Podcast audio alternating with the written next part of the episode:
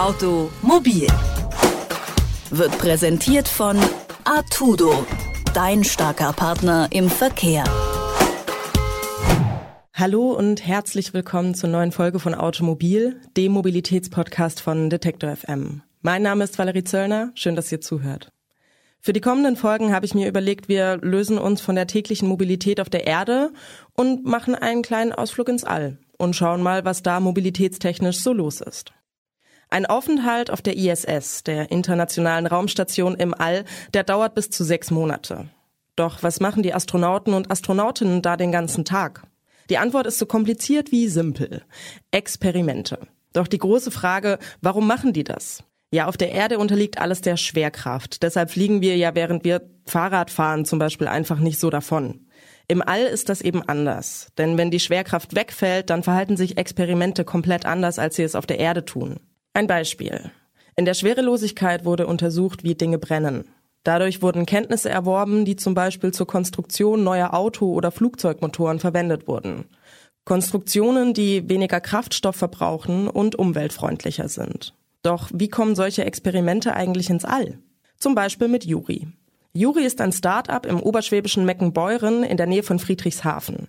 Marc Kugel, der hat das Unternehmen mitgegründet und mit ihm unterhalte ich mich darüber, wie Experimente ins All gelangen.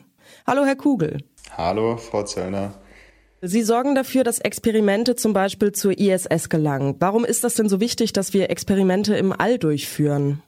Im All haben wir eine Umgebung, die wir auf der Erde so nicht replizieren können. Also wir fokussieren uns vor allem auf die Schwerelosigkeit und ohne Schwerkraft kann ich zum Beispiel bessere Proteinkristalle wachsen lassen. Das heißt, ich kann bessere Medikamente entwickeln. Ähm, ich kann aber auch bessere Zellkulturen äh, wachsen lassen und so irgendwann vielleicht mal äh, ein ganzes Herz im All drucken, was auf der Erde extrem schwierig ist. Ein ganzes Herz im All drucken? Das klingt ja super interessant. Wie funkt, also wie funktioniert das?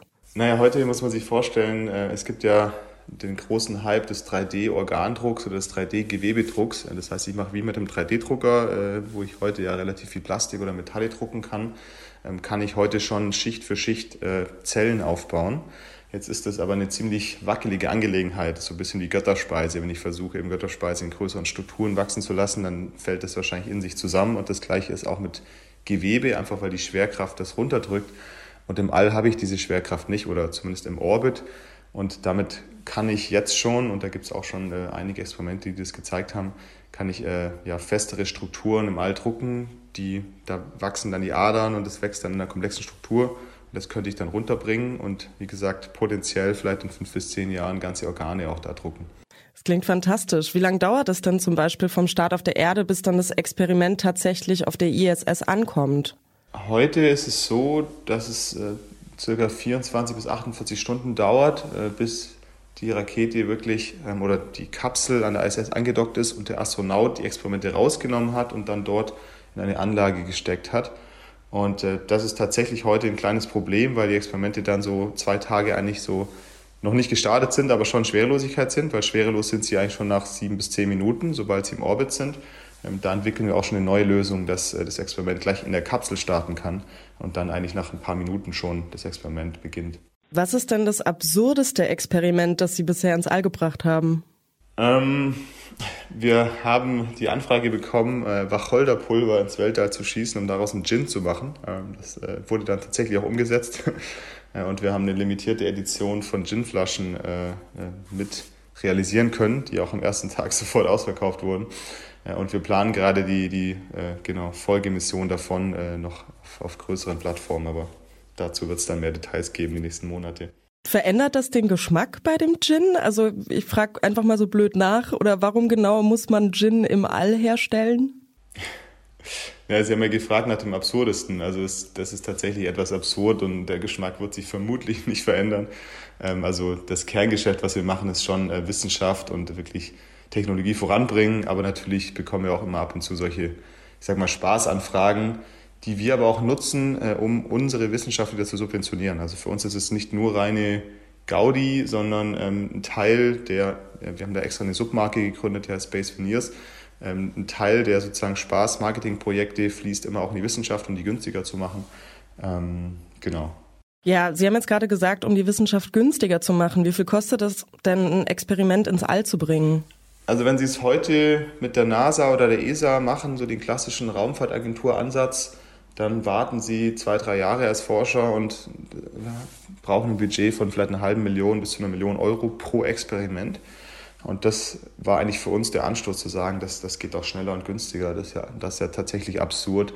Und so wird das nie was mit der, ähm, mit der weitreichenden äh, Mikrogravitationsforschung. Und wir haben das so weit geschafft, äh, dass wir so ein Experiment von so einem Würfel, 10 cm ungefähr, mit drei Bioreaktoren drin, für unter 100.000 schon durchführen können, also knapp 95.000 ähm, wirklich hochbringen, runterbringen, dort Strom und Wärme haben und dann das Experiment auch wieder in der Hand zu haben.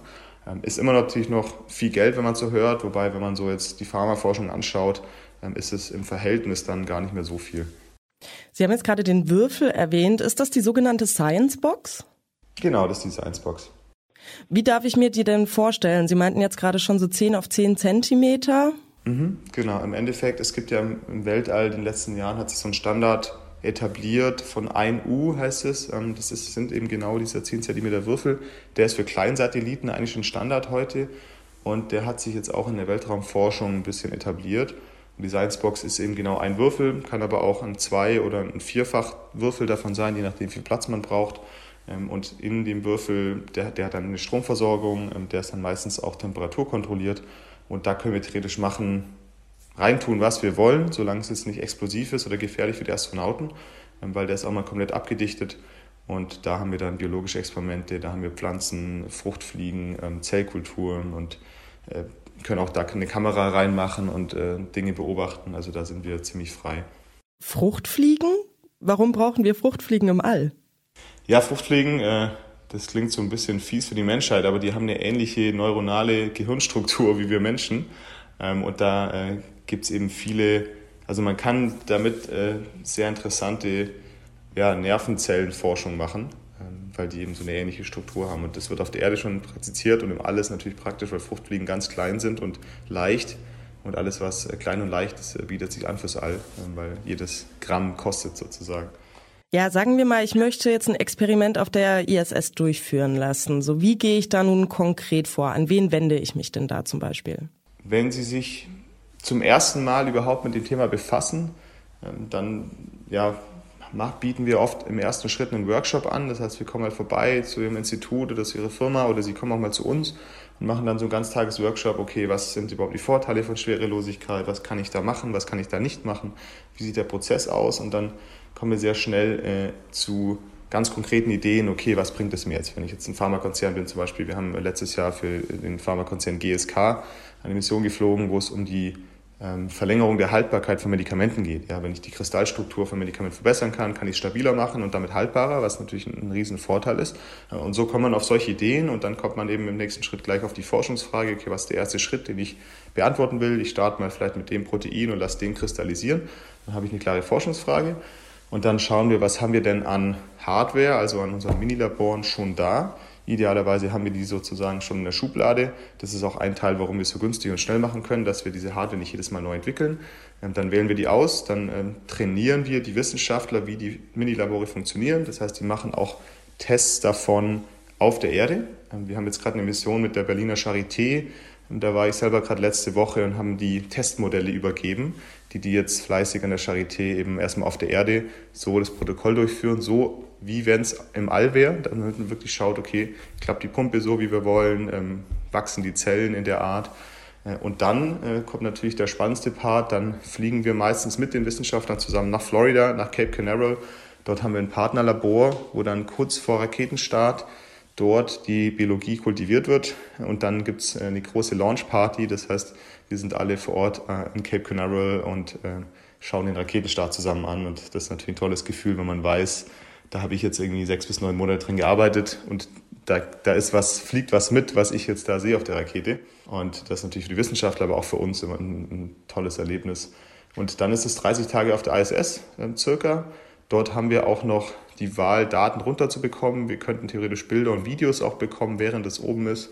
Und dann äh, landet die Kapsel wieder äh, im, im Meer und geht dann innerhalb von 24 bis 48 Stunden wieder liegt das wieder auf dem Schreibtisch vom Wissenschaftler. Ja, Experimente im All, wie die da hinkommen, darüber habe ich mit Marc Kugel von Juri gesprochen. Vielen Dank für das Gespräch. Vielen Dank auch. Spaß gemacht. Der Weg ins All ist ziemlich weit. Und doch brauchen wir die Schwerelosigkeit, um eben gewisse Experimente durchführen zu können. Eines der kommenden Experimente ist, wie sich Krebszellen in der Schwerelosigkeit verhalten. Und sollten die schrumpfen, das könnte natürlich ein Riesendurchbruch für die Wissenschaft werden. Verschiedene Firmen, unter anderem eben Juri, die sorgen dafür, dass diese Experimente im All landen. Quasi ein Experimententaxi. Und damit verabschiede ich mich für heute. Bis nächste Woche. Ciao. Automobil